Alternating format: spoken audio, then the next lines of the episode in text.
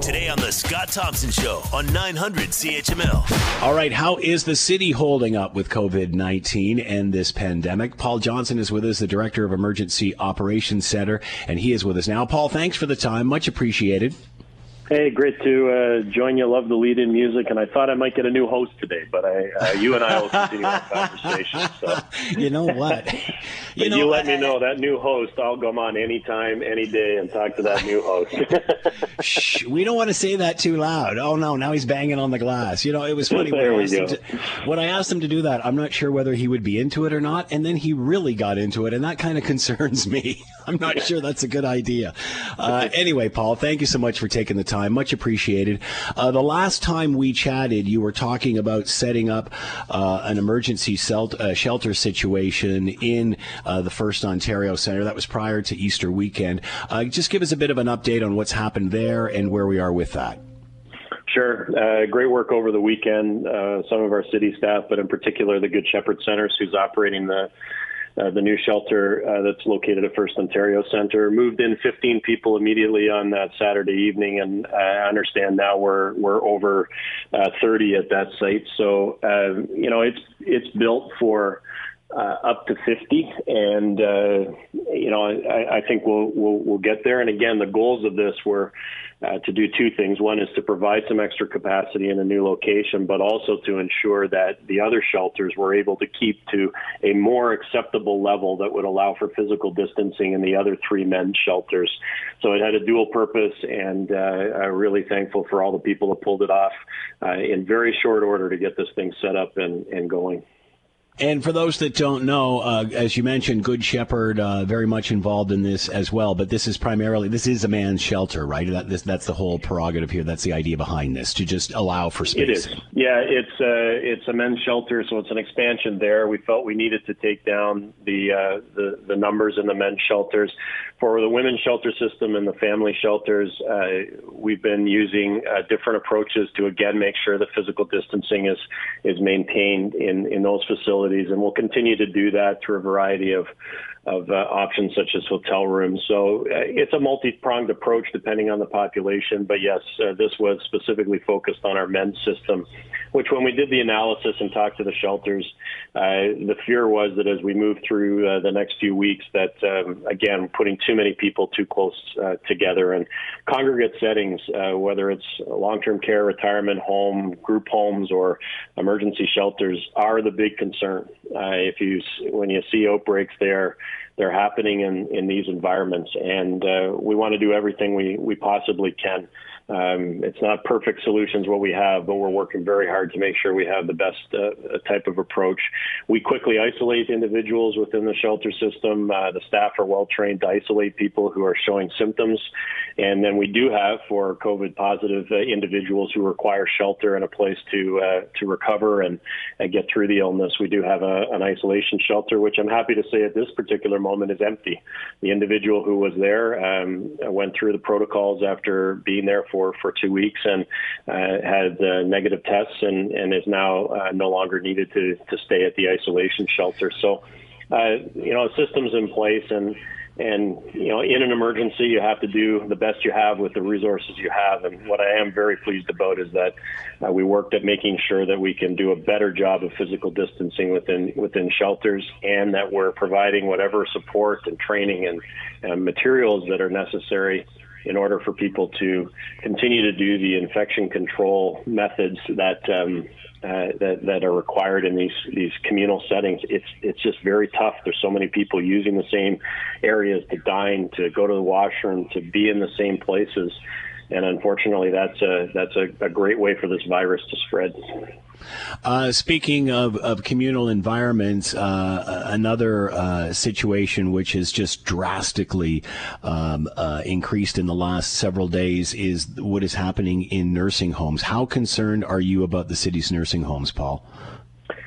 So uh, concerned across the the entire spectrum of where people live in those congregate settings. So that does include long-term care and retirement homes, but as I say, it also includes residential care facilities, group homes, uh, and emergency shelters. We're concerned across all of them because, uh, as I mentioned, this is a, an environment where you have to be very, very uh, attuned to how this virus can spread very quickly, and the fact that you have staff taking care of so many people, uh, there has to be great care taken in ensuring that the staff that are working in these uh, environments aren't, um, uh, unbeknownst to them, spreading the virus throughout the environments. And you know, what we've seen is that there have been a couple of, of major clusters and uh, that have resulted in, in deaths, uh, both in a long-term care facility and, and one re- retirement residence.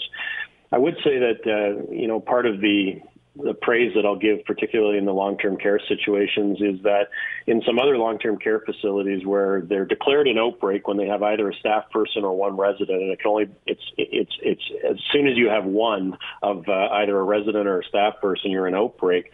In many cases, that outbreak hasn't increased, and so our medical officer of health the other day said, uh, you know, that shows that people are understanding the importance of uh, their infection control processes and procedures, and uh, you know, I, I know these folks work incredibly hard, but Scott, we have thousands of people that live in these settings, and uh, this is is where that virus can spread quite quickly if people aren't vigilant on a daily basis.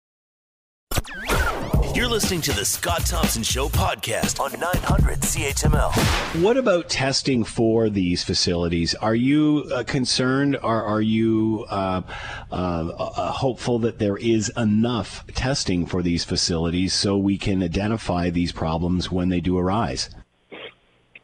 So I, I think that uh, the calls that I've been on and the conversations that I've been a part of, that uh, there is a sense that we can continue to test and, and, test in appropriate ways, and and we've been doing some of that, and including you know going into some of the the facilities that we've talked about that have had significant challenges, and and making sure that there's an increase in testing, so we can just get a handle on what we should be doing and how we should be containing the outbreak. So public health works very uh, strongly with organizations once they hit outbreak, and as I say, that outbreak is one person, so that's the time you jump on it and you make sure that you do some testing testing uh, around it, and um, and and you know I I don't think we're as concerned with the access to product now. Recently, that's been solved a little bit.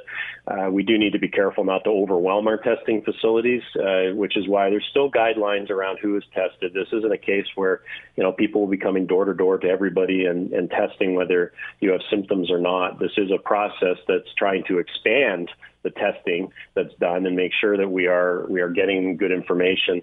Uh, but it's done in an appropriate way that will actually help actually help us deal with the situations rather than just uh, you know having uh, tons and tons more people getting into the testing regime. And what about the hospitals? How are they coping? I understand as the numbers as, as of yesterday, 23 have been hospitalized. How how are the institutions, the hospitals, uh, coping with this? Well, you know, the great news in Hamilton is that uh, that we haven't seen a tremendous surge in hospitalizations uh, either from uh, you know, a, a, normal bed scenario, as uh, as I call it, or the intensive care unit uh, folks. Certainly, there have been uh, some cases in hospital, and, and unfortunately, some um, of those cases, those individuals have passed away. But this has just generally not been as big a, an issue in the hospitals as as we hoped. And I think this all comes back to are we doing the right things? And I think we are. Uh, the question will be as we run through the next few weeks. Uh, and have some of these outbreaks that are occurring in, in long-term care facilities or other congregate settings, whether some of that uh, needs to be transferred to hospital. Most time, the care can be provided within the home, and so I think that uh, hospitals have um, uh, have done a great job in sort of planning for this and being prepared. And we're we're fortunate if you look at the numbers in Hamilton to be seeing that that uh, trend line is is on the lower side of what uh, multiple projections were. And so I, you know, you you do take a Uh, a sense of, of positivity from that and then the other thing that happens is people say, okay, so can we just open up and let's get going again? And the answer yeah. to that, unfortunately, is is no. We're at this critical period to continue to do what we're doing because it is working. Uh, a simple, okay, it's uh, only in a few facilities. It doesn't seem to be overwhelming the healthcare system. Let's get back to life as we knew it. Uh, will take us back to a situation where we will get overwhelmed. Uh, the reality is that by waiting five weeks, as you said, uh, we haven't uh, magically in the community developed a herd immunity to this. Um, you know, this is still a, a, virus that will affect people if, if they come in contact with it at a fairly high rate. Not everybody will require hospitalization, of course, but um, we have to be careful with how we open up um, our communities. And I think a lot of thinking in the next few weeks will be about how we do that well and how we're going to manage this over a period of months moving forward. Can't stay locked down forever. But um, you know we have to be careful with this as it as it moves forward. The other thing I'll say about the hospitals, which I've really appreciated from from my seat on the municipal side, is they have been so accommodating and helpful when we've run into challenges with uh, whether it be at a facility side, needing to step in and help out. Uh, our hospitals are always there, so there's a really good connection between the municipality, the hospital, our medical officer of health, and uh, and all of these health facilities, and that that means we can quickly address situations. You know, some may not. You may say, well, why is the why is the municipality involved in this? And the answer is, well, we don't want it to overwhelm municipal services either. We don't want to get into an emergency situation. We want to understand where um, where these things are going and see how the municipality can help out health and how health can help out the municipality. So here we are, Paul, five weeks. We're starting week five here. What has been your biggest challenge to this point? So it's gone in waves. So the first biggest challenge was uh, how you shut down a city in, in literally days? Um, and and we we did that. And then how do you help the community understand what all these closures mean? And how do you reorient your ability to deliver service as a as a city? So there's been a lot of internal work. We have a lot of people working from home who used to work in offices. We have a lot of services that are being delivered in different ways, and then of course we have a whole bunch of things that we've simply closed down. So that was a really big effort in those first two to three weeks. Now we're shifting into how do we deal with the human side of this. So we're very concerned about populations that the city has a strong involvement with uh, when it comes to homelessness uh, and and that population for sure. We are working, as I say, alongside health to understand um, what might happen if there are significant problems in, res- in um, uh, retirement homes or long term care. We don't want that to occur. And then we're, of course, protecting our own staff because, uh, you know, as people get sick and aren't able to work, that could impact our ability to deliver service and, you know, transit and, and some of our public works work. Uh, but, you know, we've got our shelter workers and our housing workers out there on the front lines too, alongside our, our first responders. So we're trying to make sure that we do that well. And now I would say in the next week or so, we're going to start to turn our attention to what does opening up some of these services look like. Uh, we're certainly not there for another few weeks, but um, I would say the biggest question on our plate right now is what is the evidence in terms of how best do you start to uh, to open some things up? And I know that much of that will be happening at the provincial level in terms of some of the business side of it, but we've got to think about it in terms of city services as well. And um, and away we go. But I'll, I'll just say this. I've been greatly impressed by our, our city staff and the way they've been able to adapt. So we've had council meetings. There's one going on right now uh, that are being done virtually. We have way more people working from home and supported by our IT department uh, on a dime. And, uh, you know, normally if you had said, hey, how do we get hundreds of staff working from home? Um, somebody would say, well, that's a good two-year project. And we gave them about two days. So uh, the, the innovation and the ingenuity of our staff have come to the forefront in so many ways. And uh, now we'll have to figure out what does it mean when we start to get back to a little more business as usual. There you go, and kudos, uh, kudos to the city and all levels of government for rowing on the same direction, for rowing in the same direction on all of this. Paul Johnson with us, director of the Emergency Operations Center for the City of Hamilton. We're in good hands. Paul, thanks so much for sharing what you can. Uh, greatly appreciated, and good luck. Thank you.